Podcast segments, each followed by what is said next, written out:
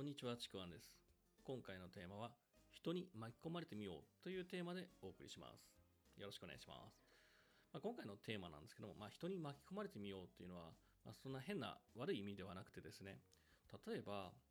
なんか自分のやりたいことが見つからないなとか、情熱がよく見つからない、ゴール、自分のゴールわからないなっていう、まあ、これであの自分の情熱とゴールについてはですね、別の音声で、えー情熱は行動から育つっていうので語ってはいるんですけども、またちょっとですね、別の、まあ、角度からですね、まあ、自分の情熱を探す、自分のゴールとか、やりたいことを探すっていうところのアプローチだと思ってもらえばいいです。でそのアプローチの一つが、まあ、人に巻き込まれるっていうことなんですね。で、まあ、最初に言ったように巻き込まれるって言っても、何か悪いことに巻き込まれるとか、嫌なことに巻き込まれるとかではないんですよね。あの自分のやりたいことが見つからない時って自分の自分の中に何だろうあのまあ情熱の種っていうかですね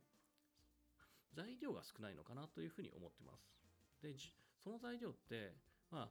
ああの自分の中自分が考えても頭で考えても見つかるものでもないし多分何かと反応して見つかってくるのかなと思います。まあ、決してその種がないわけじゃないので、じゃあその何かと反応する何かっていうのはどこから来るのかなっていうと、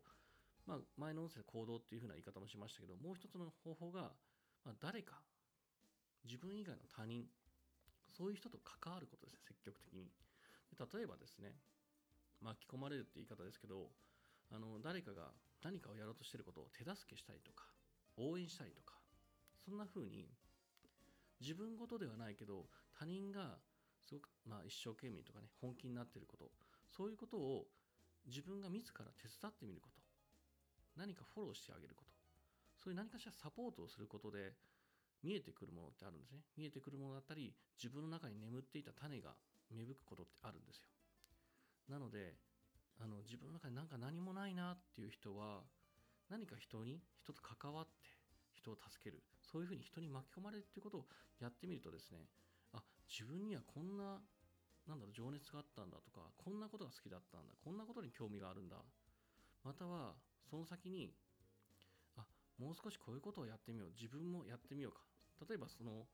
誰かを手助けしたことと同じことを自分がやってみたりとかやってみたくなったりとか。またはそこから発展して違うことをやってみたくなったりとか。何かしらの種というか種と反応するものがですねあの生まれやすいんですね人に巻き込まれるっていうのは。で特に人に巻き込まれるっていうのはあの自分の頭で考えてること以外のあの自分の頭だけでは思いつかないことっていうのが人に巻き込まれるとだんだん見えてくるんですね。で誰かに巻き込まれてそしてまたさらにその先の人に巻き込まれてそうして自分のなんだ自分の意識の意識外のところとつないでいくそんなイメージですね。人自分の頭の中で考えてるだけ自分の意識だけで考えても出てこないんだったら他の人の頭とつなげてみる。他の人の意識とつなげてみる。これをやると自分が見ている、まあ、その視野というかですね、まあ、視点とか、まあ、視座とかそういう自分が見ているものが全く違うものが見えてくる見えやすくなってきます、まあ、そのやっぱ一番早い方法っていうのが、まあ、人に巻き込まれる何か人を手助けしてみるそういうことだと思います。というわけでですねなんかちょっと今最近つまんないなとか自分の中やりたいことが見つからないなっていう人はぜひですね人に巻き込まれるということをやってみるといいかなと思います。そしていいヒントが見つかるんじゃないのかなと思ってます。というわけで今回は以上になります。もしですね、この音声良かったら、まあ、フォローしていただいたりとかですね、何かしらこう気づいたことあればコメントいただければすごく嬉しいです。では今日もありがとうございました。失礼します。